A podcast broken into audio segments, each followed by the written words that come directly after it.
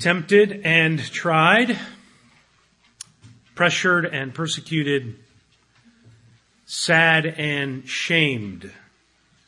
That's the situation of these people. And what word would you give to such people? Well, the last book in the Bible is for those kinds of people. Would you please turn to the last book in the Christian Bible? This is our third message in the book of Revelation. Might be helpful to go back and listen to the first two as we've shared some strategies and perspectives for making friends with this book. My understanding is from a few of you, a number of you, that the podcast feed is not working anymore. Uh, but you can go back to sermonaudio.com. You can go all the way back to 2005 and catch up on anything that you missed, especially the last few messages if that's a help to you. At the beginning of last week's sermon, I introduced us to seven different friends all struggling to hold on to Christ at different levels. That, of course, is precisely the kind of person the book of Revelation is meant for.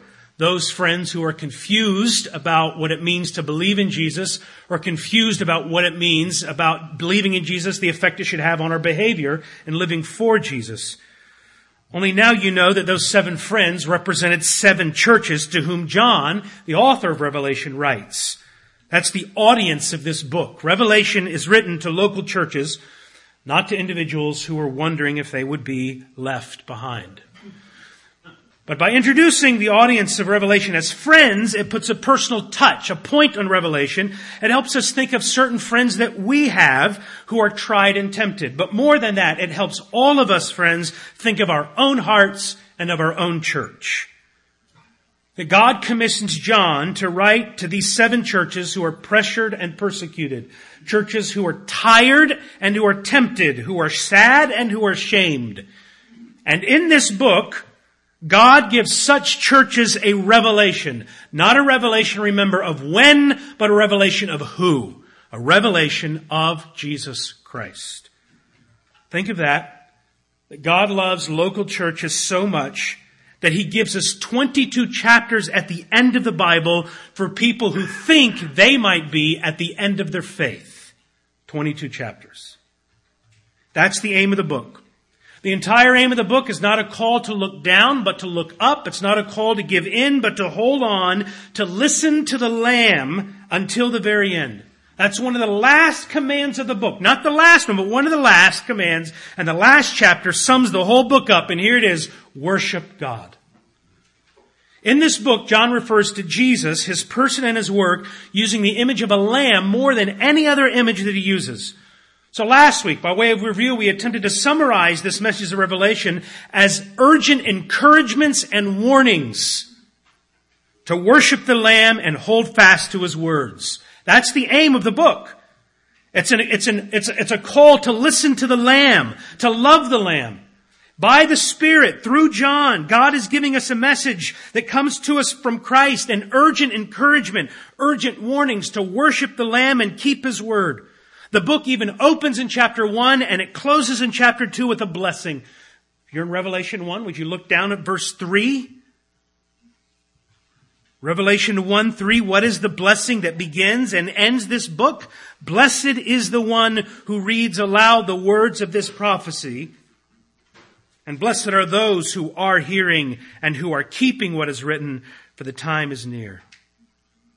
John then doesn't have a prophetic point so much as he has a pastoral point. He wants to help us worship the Lamb until the end and warn us what will happen if we don't. And because of the temptation and struggle that we all have as followers of Christ, one temptation we all have, whether you're religious or you're not religious, whether you see yourself as Christian or not, the one temptation that's common to every human being is worship. I don't know if you've thought of that, but we all struggle with worshiping something else instead of God or worshiping something else along with God.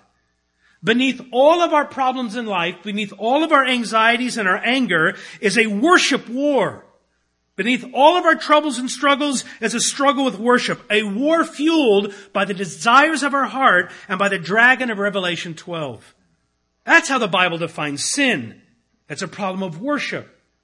Sin is not so much about being good little boys and girls versus being bad little boys and girls. Sin in the Bible is far deeper than that. Far more pervasive than that. Sin in the Bible is giving something or someone more value than God or giving something or someone equal value to God.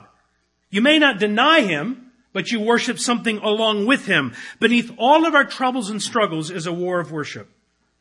Now, few of us would say so boldly, few of us would say, I worship my emotions. Few of us would say, I worship my work ethic. Few of us realize that with our lives, we're actually saying, I worship my feelings. I worship how people view me. I worship control. But our anger and our fears, our highs and our lows, show us that. If you took the time to look, if we took the time to look beneath our anger, beneath our lows and our highs, if you took time to look b- behind your shame and your pride, it'd show you who or what you worship. And everyone, us, struggles to worship something instead of God or along with God. That's ultimately why churches give in and why people give in. So now here comes a book at the end of the Bible with the aim of encouraging churches at the end of their faith to worship the Lamb alone and keep His word until the end. Why? Because blessed is the one who hears and heeds the words of the Lamb. That's what I want to talk to us this morning from Revelation 1. Reasons to worship the Lamb and keep His word. Reasons to hear and heed God's word. The hearing and heeding comes from the language of verse 3. Reasons to hear and heed God's word. Now we're just going to focus on two this morning. Two encouragements to hear and heed God's word. You can tell from the order of worship, we're supposed to be done with chapter 1 this morning. I got through verse 5 uh, last night. I'm frustrated. I'm not farther. But here's where we are. So we're just looking at two verses this morning, and here are the two reasons that I'll give to you, and then we'll think about this morning.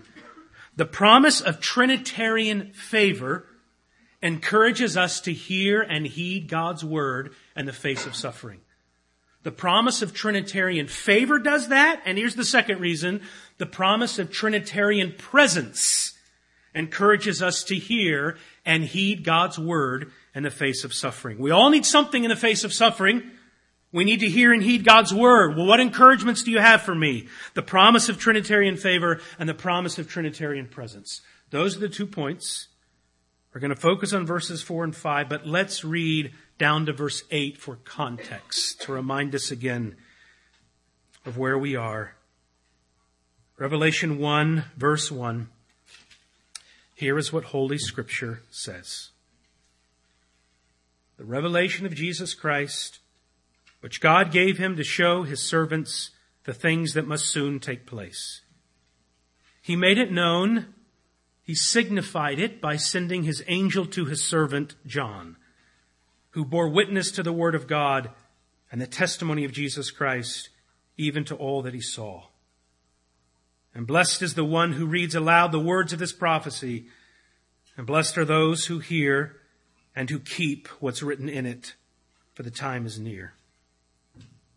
John, to the seven churches that are in Asia, grace to you and peace from him who is and who was and is to come. And grace and peace from the seven spirits who are before his throne and from Jesus Christ, the faithful witness, the firstborn of the dead and the ruler of the kings on earth. To him who is loving us, who has freed us from our sins by his blood and has made us a kingdom, priests to his God and Father. To him be glory and dominion forever and ever. Amen. Behold, he is coming with the clouds and every eye will see him, even those who pierced him, and all tribes of the earth will wail on account of him. Even so, amen. I am the Alpha and the Omega, says the Lord God, who is, who was, who is to come, the Almighty. This is the word of the Lord. Friends, John issues to us in verse 3 a promissory note banked, backed by the treasuries of heaven. Blessed is the one who keeps my word. What follows then in this chapter are reasons and a revelation to hear and heed God's word. So two reasons this morning, and next week, Lord willing, two more reasons and a revelation. But before we look at two Trinitarian reasons to hear and heed God's word, Let's recall the design of Revelation from the previous weeks. First, God intends to make himself known in this book. Second, the Holy Spirit, according to verse 9, designed this book as a revelation of Christ, an unveiling of Christ, and an unveiling by Christ. Third, the design of apocalyptic literature is to communicate through symbolic images, people, places, and numbers, and those symbols are rooted in previous parts of the Bible. And as those symbols move in, in this last book of the Bible, they intensify and adapt as they move along through the story of the Bible and come to a conclusion here. Well, today, here's the fourth thing we need to know about the design of this type of literature that is Revelation, and here it is. John not only roots his images in the Old Testament, but he roots his phrases, his wording in the Old Testament. John roots his phrases and words and the words and phrases of the Old Testament. Now what that means is, is that Revelation is full of Old Testament allusions, and the way you understand Revelation is once again by reading the Old Testament. I think that Revelation only has one direct quotation from another part of the Bible, but it has anywhere from 400 to 600 allusions. We have cross cross references in our English Bible, footnotes in our Bibles. Well, so do copies of our Greek New Testaments. And some of those textual apparatuses count over 635 allusions or Old Testament references in the book of Revelation. So think, think of the quantity of allusions in this last book of the Bible like this. There are some 400 verses in the book of Revelation. About 300 of them contain references to the Old Testament. So how does knowing that John roots his phrases in the Old Testament help us grasp God's intended meaning of this book? Because it forces us to look at previous parts of the Bible to understand what God means in this part of the Bible. As with the symbols and images and animals and beasts in Revelation, the key to understanding the wording, even that we'll see this morning, the key is not the field of our imagination or the newspaper page, but the key is the Old Testament text itself that controls the images that God, that John is using under inspiration of the Spirit.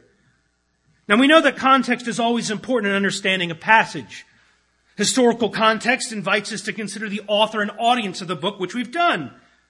Literary context plays a role. What comes before a passage in a chapter, what comes before and after it in a book, what comes before and after it in that part of the Bible, and then the whole Bible. Well, biblical context is where allusions fit in.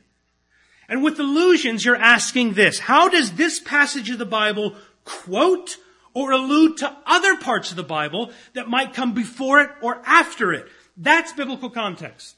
Does this passage of the Bible I'm looking at, does it quote or allude to other parts of the Bible before and after? So when you study the passage, a passage, any passage, any book, you can at last at least two questions. How does my passage use the Bible and how do other parts of the Bible use my passage? Well, located at the end of the Bible, there are no other passages in the Bible that are going to quote from Revelation. But as Revelation comes at the end of the Bible, what do you think Revelation is going to do as it sums up the entire storyline of the Bible? If all roads lead to Rome, all roads of the Bible lead to Revelation. It's full of allusions, full of references in this way. And what is an allusion to get our mind around that? An allusion is not something that reminds me as the reader of something in the Bible. An allusion is a brief expression intended by the author drawn from another part of the Bible. So if you know the Old Testament, when you hear an allusion repeated in Revelation, it will have a powerful concluding effect on what John is saying. Can I give you an example of an allusion and how they work from pop culture? It just happened the other day. The Rocky movies were hit films in the 70s and 80s, starring Sylvester Stallone. They were so successful and iconic, they now have a spin-off series into its seventh episode, a parallel film series known as Creed 1, 2, and 3. And of course, they're based off of the son of one of Rocky's arch enemies who turned his coach, Apollo Creed, the actor, just died recently who played Apollo Creed. Well, as Creed 3, the movie comes to an end, as you would expect, now you know what's coming, but you watch it anyway. as Creed comes to an end and Creed, Creed wins in the 12th round with the last punch. Of course that's how he was going to. You don't watch for the last punch, you watch for the struggle until the very end. But as the fighter falls to the mat in defeat, a subtle surprise happens. As the boxer falls to the mat and he's being counted out, as he gets to 10, the background music of the fight subtly shifts to play. Da, na, na, na, na, na, na, na. And then it goes back to whatever was playing before. And I said to my son, did you hear that? And he said, did I hear what? And I said, did you hear that music? What music? They just played a few notes from the very first movie of Rocky as that dude hit the mat. Now, the first movie, Rocky, was done in 1976. Creed 3 came out in 2023. 47 years after the first film, after that theme was first played at the end of Rocky 1, the screenwriters of Creed 3 played a few notes from that first Rocky movie. movie. What was happening?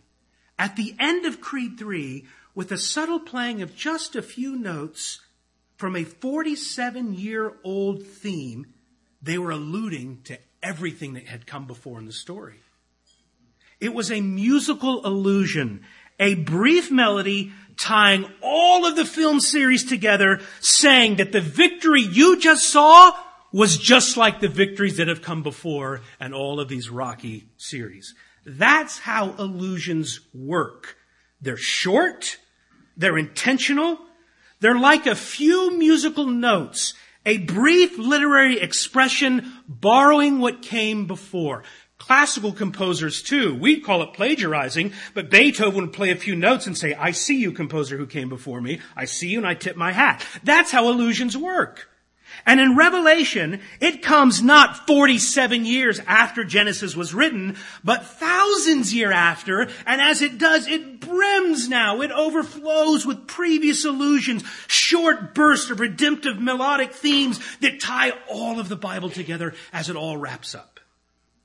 Now, I could ask, why didn't my son catch the subtle melodic allusion? because he's not as familiar. He hasn't seen Rocky as many times as I have, for good or for bad. Now, what's the point? We miss allusions in the Bible and in Revelation because we were not as familiar with the Old Testament as we can be. So read the Bible. Read all of it. Read it again. All of it. So an allusion is a brief passage intended by the author, drawn from notes from previous parts of the Bible. And when you realize it, it has a powerful concluding underlining effect. Now, with all that in mind, I want to move forward to look at verses 4 and 5 this morning. I gave us that fourth, that tool so that as we move on in Revelation, we won't stop at every point and have to make that point. I'm not trying to bore you, but now for churches who are struggling to give up, for churches pressure to give in, John is going to give us true, two Trinitarian reasons to hear and heed God's word that are full of biblical allusions. And here's the first reason. In the face of suffering, the promise of Trinitarian favor encourages us to hear and heed God's word.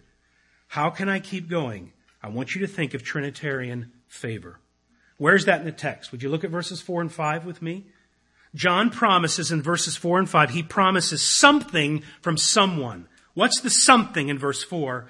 He promises grace and peace. And who's the someone this grace and peace comes from? Grace and peace from the Godhead, the Trinity. At the beginning of verse 4, grace and peace first from him who is and who was and is to come. That's grace and peace from God. Well, how do we know for sure this is God?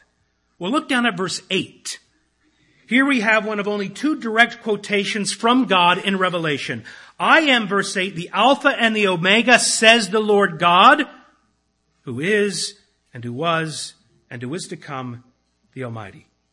So this description in verse 8 matches the one in verse 4, which tells me that not only do books have top and tails, inclusios, but smaller passages of the Bible do as well. So we know that verses 4 to 8 form an entire unit of thought because of how it begins and how it ends. It starts with the promise of grace from God in verse 4, and then by the verse 8 we return to tonic. We return where we began with another reminder of God. And in between verses 4 and verse 8 then, John surrounds us with the Trinitarian bear hug of God's favor and God's power. Grace and peace from God, the one who is, was, and is to come, and grace and peace from the Almighty One. That's what you need to know as I start to write this book to you churches who suffer. You are surrounded between God Almighty and the one who always has been. But not only do those presser churches get a promise of grace and peace from God, but from someone else. Look at the beginning of verse 5. Grace and peace from Jesus Christ. And not only grace and peace from God and from Christ, but now look at the end of verse 4 I skipped over. Grace and peace from the seven spirits who are before his God's throne. Now, who is this? Well, let me ask you, if grace and peace are coming from God at the beginning of verse 4, and grace and peace are coming from Christ in verse 5, who might it be that grace and peace is coming to at the end of verse 4? Well, the Holy Spirit. The immediate context is pointing to the Holy Spirit. Moreover, if John is promising grace and peace from God in Christ, then who's the only other person that can be promising grace and peace except for the Holy Spirit? That is, in the Bible, it never says grace and peace to you from God, Jesus, and Paul. Let me throw my name in there too. Uh, grace and peace to you from God, Jesus, and the angels. No, the near context and the promise itself tells us, I think, that this must be a reference to the Holy Spirit. But why seven spirits? Why not just say spirits, the Holy Spirit? Well, now remember, this isn't this isn't an epistle. This is apocalyptic literature, and apocalyptic literature loves to use symbols, including numbers. So referring to seven spirits is a feature of the literary genre. What does seven mean? Well, it refers, as we saw last week, to completion and perfection, the seven days of creation. This then is the sevenfold Spirit of God, full of power and wisdom. Power, because in the Bible, the Holy Spirit falls on prophets and on Christ himself, empowering him for mission. And wisdom? Why did I say wisdom? Well, in Revelation 5 verse 6, Jesus is described as the Lamb with seven eyes, and those seven eyes, John says, are the seven spirits. Well, if you have seven eyes, you can see everything. If you have seven eyes, you have perfect knowledge, perfect sight, perfect discernment. So here then, here then is a promise of grace from the all perfect and all wise Holy Spirit whose wisdom and power are so full and complete that John says this is the sevenfold Spirit of God. Now, we can also use something else to underline the identification of who the Spirit is and see the significance for why he uses it here. It's now from biblical allusion. We could turn to a passage in Zechariah, but I want to call to our attention Isaiah 11. Would you turn to Isaiah 11, 1 and 2? We looked at this passage in our Advent series as we worked through Isaiah 11, 1 and 2. And as we did, I thought, this is Revelation 1. You tell me. In Isaiah, God makes a messianic promise that a descendant of David, a tiny twig, is going to shoot forth from the stump of Jesse. And when that happens, the seven-fold Spirit of God is going to rest on God's Messiah. Isaiah 11.1, Then shall come forth a shoot from the stump of Jesse, a branch from his roots shall bear fruit. And now listen to seven things about the Spirit. And the Spirit of the Lord shall rest upon him, the Spirit of wisdom and understanding, the Spirit of counsel and might, and the Spirit of knowledge and the fear of the Lord. So, now back to Revelation. As John seeks now to encourage us to hear God's word, he describes the Holy Spirit in such a way to remind them that they have the promise of grace and peace coming from the Spirit of God in all of his sevenfold fullness, who comes with divine essence and wisdom and understanding and counsel and might.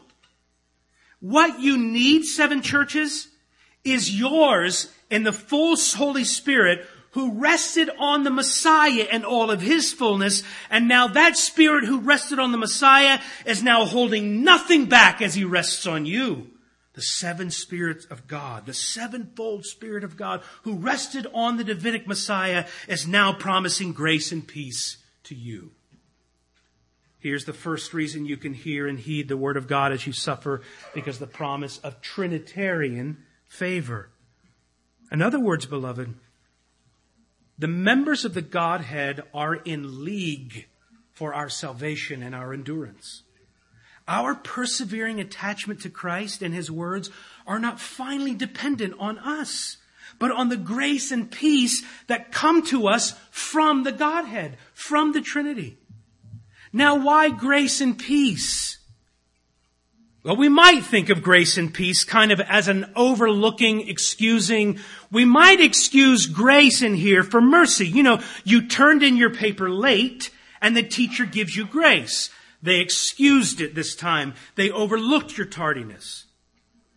But that's not grace in the Bible. This promise of Trinitarian favor, God is not promising to let us off the hook to give us a do-over if we unbelieve, or to give you a mulligan. Don't sweat it, seven churches. I've got grace for you. Grace is God's undeserved, unearned favor. Absolutely. And God's unearned grace and undeserved favor always leads to our holiness, not to our laziness. God did not save us by grace to sit on our sanctified seat and sin and fall away so he'd put his arm around us and sympathize us as we fall away. He saved us for holiness. He saved the believers of these seven churches in Revelation by a grace unearned, a grace that also enables them to live for Him even in the face of pressure. What you need, I'm giving to you, Father, Son, and Holy Spirit are saying together. Paul speaks of grace in this way in 2 Corinthians 9 when he says, God is able to make all grace do what? Overflow to you when? In all times and all situations for what purpose? So that you would overflow in every good work. Do you hear the connection of God's grace and our work? God makes all grace abound to you so that you can abound in every good work. We, we need a reminder when we suffer and we feel worn out that the Trinitarian promise is unearned favor that leads to divine empowerment, especially in the face of suffering. But not only grace, but peace. And in the flow of the Bible, we're talking primarily about objective peace, not felt peace, which is what you use when you want to break up with somebody. I just don't have peace about it anymore. That's not the most important way the Bible talks about peace. And we have to be careful because without realizing it, in our world that privileges feelings and emotions above everything, it's not simply, our culture doesn't simply say feelings and emotions are important. That's true. What our culture says is that feelings and emotions are the most important authority and guideline you can have in your life. So in our culture that prioritizes feelings, we can think that peace is a feeling. But the Bible is speaking of an objective peace. That all is as it should be because what needs to be taken care of has been taken care of. We have peace with God, Paul says, by his blood. As you read Revelation, the way peace comes to us in this book is not by trusting in our work, not by trusting in a mental state we arrive at by self-care exercises and yoga, but a peace that comes according to Revelation 5 by the blood of the Lamb standing as if he has just been slain. You know you're right with God, not by works, but by His work. And if you know you're right with God by His work, by the blood of the Lamb, that you can have objective peace even when you don't have subjective peace.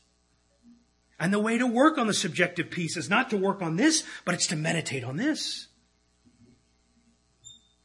So be careful. Be careful because you can have subjective peace. You can feel as if all is well and not really have objective peace. You ever been pulled over for speeding on a sunny day and you're having the best day of your life? Maybe you got your sunroof open and your windows down and nobody hears you. It's like the shower and you're singing your jam and you got your jam on and you are singing. And then you get pulled over. And what happened? The subjective feeling of peace did not match the objective reality that you were going 30 over the speed limit. You felt great, but you were breaking the law. Or you go to the doctor and you feel fine, but you come out with a life changing diagnosis. What happened? Our subjective peace wasn't matching objective reality of peace. Friends, the world is full. Malden is full of people who think that they are okay, but they're not okay. They have a subjective peace rooted in something, but it's not rooted in anything that's objective. Is that you? Could it be you?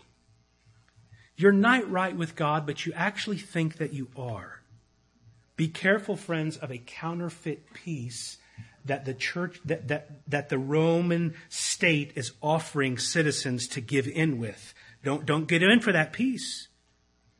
But the Godhead, the Trinitarian promises an objective peace even when you don't have subjective peace. He promises a peace, a rock solid peace, that all is well even as you suffer slander for believing what the Bible says about gender because you're right with God by grace alone. You can have, you do have objective peace when you don't have subjective peace. And the way you work on subjective peace is getting your heart and head into the objective peace that's been won for you by the blood of the Lamb, by the grace and favor that's yours.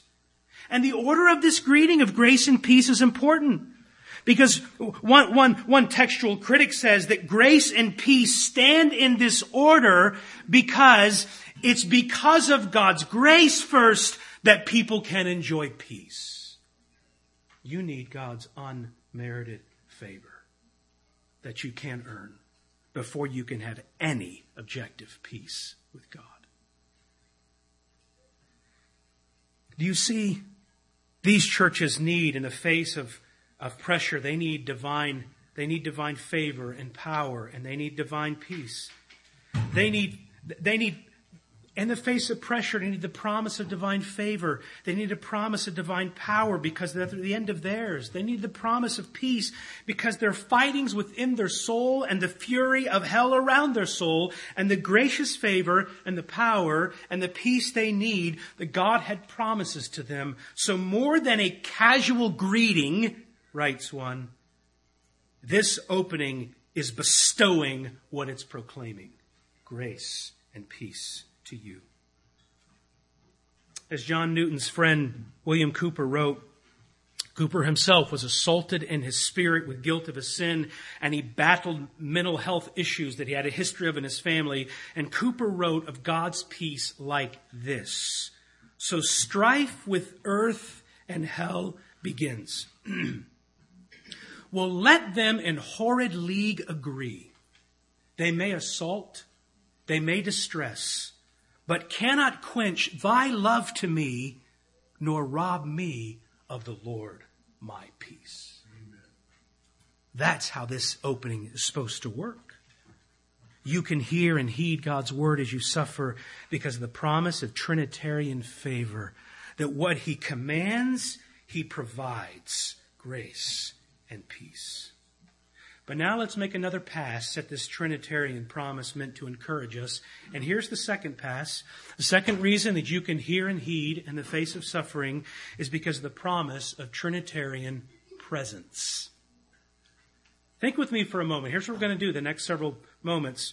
How John, moved by the Holy Spirit, takes time to describe each person of the Godhead, and he does so as a way to encourage our faith and our hope. He means by taking time and describing each person of the Godhead, what John is doing, he wants to steel our faith. He wants to straighten our backbone. He wants to put grit in your stomach and hope in your heart. So that in the face of pressure, you won't give in because first the presence of God, namely God the Father, verse 4, who's described as the one who is and who was and who is to come. Now, at one level, this expression reveals to us about God who is, who is eternally ancient, who's unchangeably present, and imminently returning. For he is the one who was. He's eternally ancient. He's the one who is, who is unchangeably present, and he's the one who is to come, who's imminently returning. Meaning every moment of our lives, past, present, and future is filled with the sovereign, ancient, unchangeable, imminent present and person of God. What a lovely chord of divine assurance these three notes of God's character make who was, who is, and who is to come. But did you notice, beloved, that from a time perspective, John puts them out of order? John begins by saying, Grace and peace from the God who is, not who was, is, and will be, but the God who is. Why? I think he does so for two reasons. For the believers in these churches, who are at varying levels struggling with feeling abandoned by God or isolated for their beliefs in the present situation, listen, John, it's good to know that God has always been. Thank you. It's good to know that God has always will be. That's good to know. But what I need to know now when I feel abandoned is that God is with me now. That's what I need to know, John. And to such believers, turned on by, by, by other professing Christians, by progressive Christians, tempted to believe that God has forgotten them, comes the thundering promise that not only God was, not only that He will be, but God is to borrow the title from Francis Schaeffer, this is the God who is there, the God who's here. So the first reason John starts out of order, I think, is because the pressing need of the hour of these churches is to know the ancient God and returning God is the God who's with them. He's the God who is. But the second reason has to do with a biblical allusion. And one of the best ways to discern allusions from John is by looking at the cross references you have in your Bible. Now they're not inspired, but the editors are making a good attempt to show you this comes before. So if you look in your Bible, if you look in your Bible at verse 4 of the God who of the God who is, there's a footnote. You see it in your Bible? Don't look at me for a second. You look, I want you to see, there's a footnote there in your Bible, and it probably says Exodus 3.15. And then I'd go, I need to go Exodus 3.15 to see how this plays in. And that Greek expression here of the God who is reflects the same expression back in Exodus 3.15 of the God who says, I am. Do you remember that scene? Moses faced the uncertainty of dealing with Pharaoh and all the power of the state behind him, a power we know was energized by the dragon himself to kill all baby boys. So Moses needs assurance from God in the face of life-threatening state power. By what name do you expect me to go before Pharaoh and say, let my people go? By whose authority will I come? And God says to Moses in Exodus 3, 14, say to them, I am who I am. Say to this people of Israel, I am has sent you. So as the Bible ends, and his churches are facing the terror of Roman emperors, energized by the dragon as much as Pharaoh was before, they get, beloved, we get the same assurance that Moses himself got as he faced suffering. The promise of the I am's very presence with us. Grace and peace from the I am grace and peace from the God of Moses, the one who is what you always need him to be, the God who is I am. So we have in Exodus 3:15 John alluding to, to this to this and it's not simply a name he's alluding to but the promise of God himself that God says I am the eternal now. I am the eternal am. And as I've always been with you and I always will be I always am. I am is showing you grace and peace. In the face of cultural pressure you can hear and heed God's word because of the promise of the I am himself. But not only the presence of the I am, but the presence of the Holy Spirit. Now we're not going to trace that, all that down again. We teased it out earlier. But we can hear and heed because the Holy Spirit comes to us with sevenfold fullness of power and wisdom, grace and peace from that Spirit who rested on the second person of the Godhead to you. But third, the Trinitarian presence appears to us in God, the Holy Spirit, and third, in the person and work of Christ. Verse 5. John describes Christ's character, which is what we'll look at this week largely, and his work next week. As to his character, he is, verse 5, described with three things. Christ is the faithful witness. He's the firstborn of the dead and the ruler of the kings of the earth. Let's think about those three things. The theme of witness looms large in Revelation. John already introduced himself a few verses earlier as I am, I have given testimony. It's the same word. In fact, down in verse 9, this word witness is translated as testimony. John is exiled in Patmos because of his testimony for Jesus Christ. His testimony about Jesus Christ. He, he's not talking about, can I get up and share a testimony? He's talking about a legal testimony that you give in court. I tell, promise to tell the truth, whole truth, so help me truth, so help me God. He's talking about legal testimony that you give. And John is saying that not even the threat of exile made me change my testimony, my witness about Christ. In time, this word, witness or testimony, refers not only to the actions of Christians, but to Christians themselves. For they were witnesses so much so that they were called martyrs. That's the word here, even unto death. Not even death could make them change their testimony, their legal witness.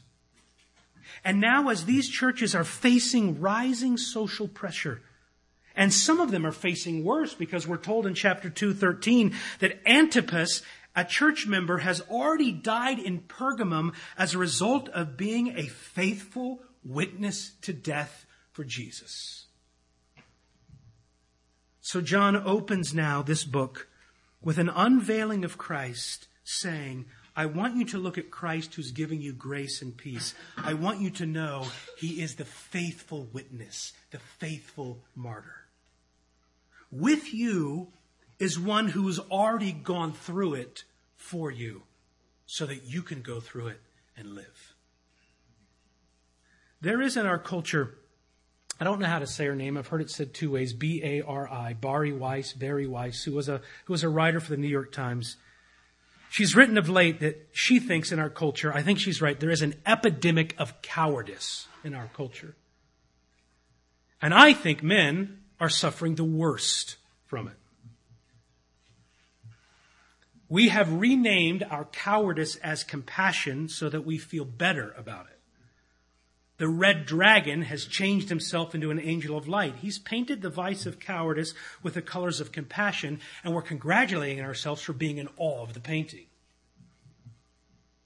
But men in particular, not only, not only, but men in particular are being emasculated by our culture shamed by society, and so embarrassed to be men that one of the rising ways that men get affirmation in our culture is by going transgender.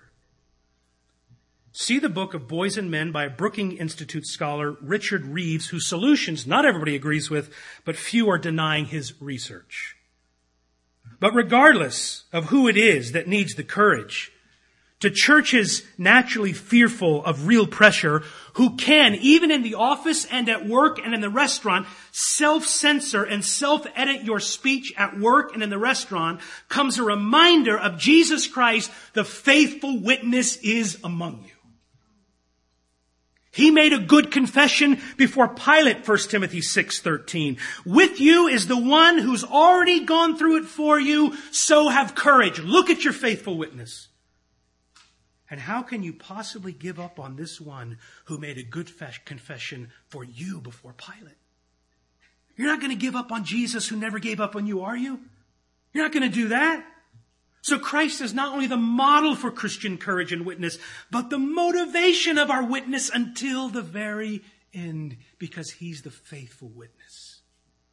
But Christ is not only the faithful witness, he's the firstborn of the dead. Now we hear firstborn almost uniquely in biological categories.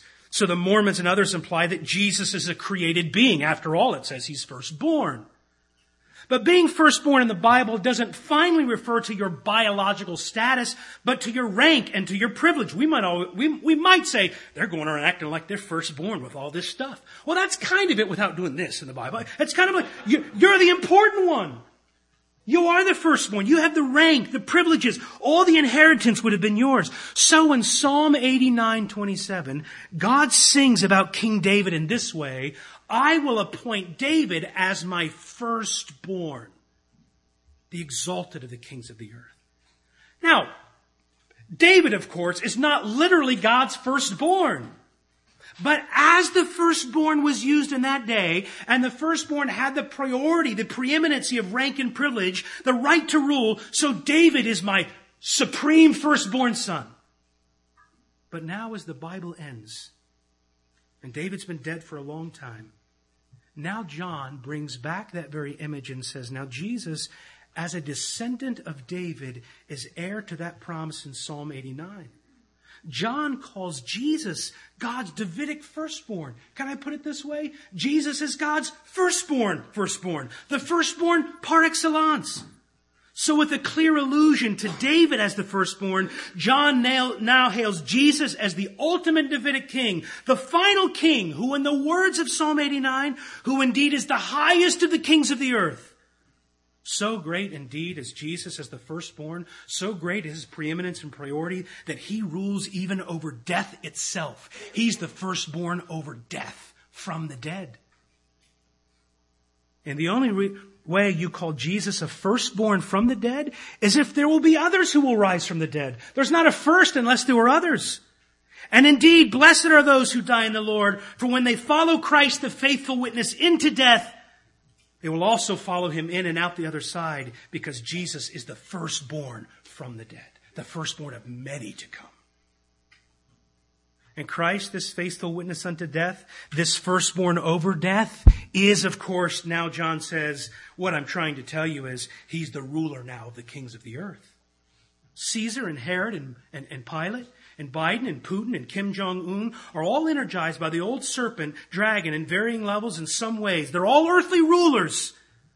But only Jesus is truly King of kings and Lord of lords. Only Jesus is the supreme ruler, the master of commander of the earth and all kings of the earth. And as they, Jesus said to Pilate, they, Jesus said, have no power at all except it were given to you by God the Father. He's the ruler of all the kings of the earth. So as churches face social pressure and the possibility of death comes, here comes an unveiling of Christ as a faithful witness who unlocked the door of death from the inside and then kicked it open to emerge and have the firstborn from the dead and the ruler of the kings of the earth. So I'm telling you, blessed are all those who hear and keep this word of this God, Father, and Holy Spirit. In the face of suffering, Hear and heed the word of God because of Trinitarian promise of grace and peace.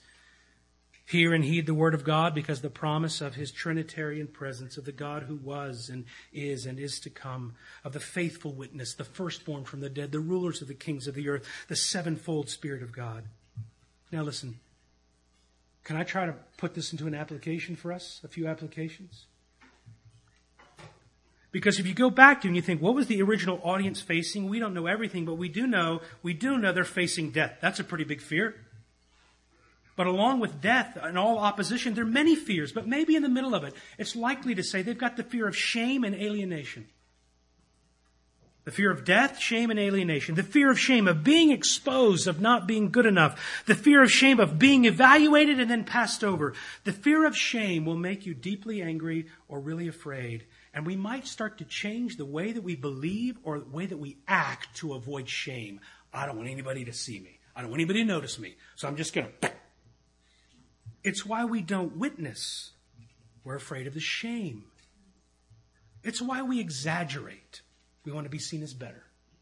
It's why we lie. We don't want to be seen as bad as we are.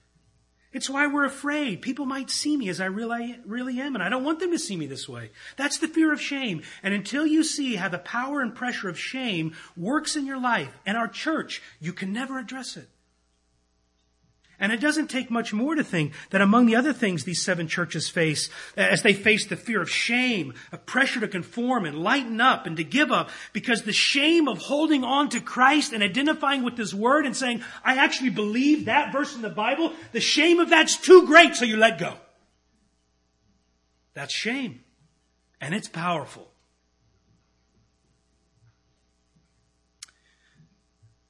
Along with being the fear of being shamed is the fear of being alone, of being alienated, of being not like everybody else. Uh, uh, that's how peer pressure works. You can read psychological studies, sociologists study. Nobody wants to be the only one or the first one to do something or say something. But when the first person stands up and says, should we be doing that? Then everybody else. Nobody wants to be the first. You don't want to be alone. You don't want to be isolated and alienated. Whether you're an adult or a kid. The pressure not to be the only one or the first one to say something is immense. Being the only one, being abandoned, is a fearful thing. And these, these, these seven churches, these believers are starting to stand out in their culture for all the wrong reasons. The fear of not being promoted, of, of losing a job, of being alienated, of being alone at work. Nobody talks to you. Now, here's what I think is happening with this greeting in light of that audience.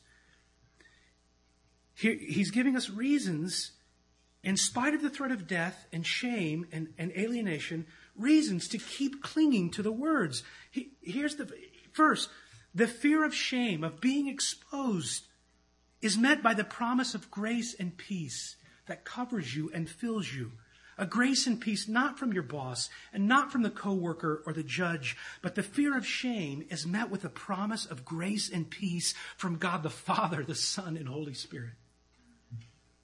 And second, the fear of being alone, of being rejected or alienated for believing in God and His Word is met by the promise of a Trinitarian community of love and empowerment. The fear of being alone is met by the promise of, of the Godhead's presence, and the fear of being shamed is being met by the promise of the Godhead's promise of grace and peace. So the promise of Trinitarian favor is greater than any honor you might get or any honor you might lose. Now, do you believe that? That the promise of Trinitarian favor is greater than any honor you could get or lose. And the promise the promise of the presence of the Godhead is greater. It's greater than being alone. How can you give into the fear of being alone if God has promised to be with you? How can you give into the fear of being ashamed if you're clothed with grace and favor? You can't be truly shamed. You can't be truly abandoned. Yes, you feel like it. That's why God has anointed, commanded Sunday, a day every week you get together and you hear people singing, reminding you God is real and Jesus is alive and He's reigning and I'm not alone. And every week you come to hear this reminder. Therefore, blessed is the one who keeps my words and heeds them into the end. Now, my son is reading A Tale of Two Cities. Now I know you know the end. We all know the end, just like you know what's going to happen at the end of Creed 3. Right? You know what's going to happen. The last punch, 12th round, 1, 2, 3, 4, 5, no, no, no, no, no. You know that. But for a moment, would you let yourself be taken in by the story so that you can be taken in by this story again? Sidney Carton and Charles Darnay loved the same woman. But that woman, she marries Charles and not Sidney. By the end of the book, they arrest Charles, they throw him in the prison, and the morning he's going to be executed, off with his head. Now, how do you suppose Sidney responds now that the woman who rejected him for a man who's about to die is about, how, how do you think he'll respond? In modern terminology, we'd say, I kept the receipt, you got what you deserved. But Sidney, who looks enough like Charles, sneaks into the prison, he knocks him out, he changes clothes with him, and his friends carry him out to safety. He puts on the man's clothes, he spends the night in prison, and in the morning, Charles is set to die, but it's going to be Sidney under the blade of the guillotine in the place of the man who took the girl. The next morning, he's met by a maid who's walking up to the guillotine as well. She walks up to the man that she thinks is Charles. She asks him to comfort him. Here's, what, here's how Dickens puts it Will you let me hold your hand? I'm not afraid, but I am a little weak, and it'll give me more courage if you let me hold your hand. But then as she looks up, she realizes it's not Charles. Her look of doubt, Dickens says, turns to a look of astonishment, and she says, Oh, are you dying for him? She whispers. And he hushes her because he doesn't want to be found out. Yes, and also for her and her child also. Then knowing what's about to happen, this maid realizes what's about to happen. She begs Sidney to comfort her again Oh, will you let me hold your hand, your brave hand, stranger? Will you let me hold your brave hand, stranger? Now listen, now listen. If a maid's heart found courage to face death at just the thought of somebody dying, a stranger dying for Charles, if her own heart is full of calm at seeing the courage of a stranger not dying for her but for somebody else, what would happen to that maid's heart if someone actually took hold of her hand and died in her place? Do you see? That's what Christ has done as the faithful witness and the firstborn of the dead. And what effect then would it have on your courage, on our courage as a church, if we really came to believe that the Godhead is in league for our deliverance and for our endurance? That Jesus at the cross didn't simply take my hand, but he took my flesh. And he died in my place. And he came out the door of death the other side. Do you see? Hear and heed. Hear and heed the word of Christ because the promise of his grace and peace is greater than the shame. And the promise of his presence is greater than the threat of death itself. Oh, blessed are all those who keep and hear his words.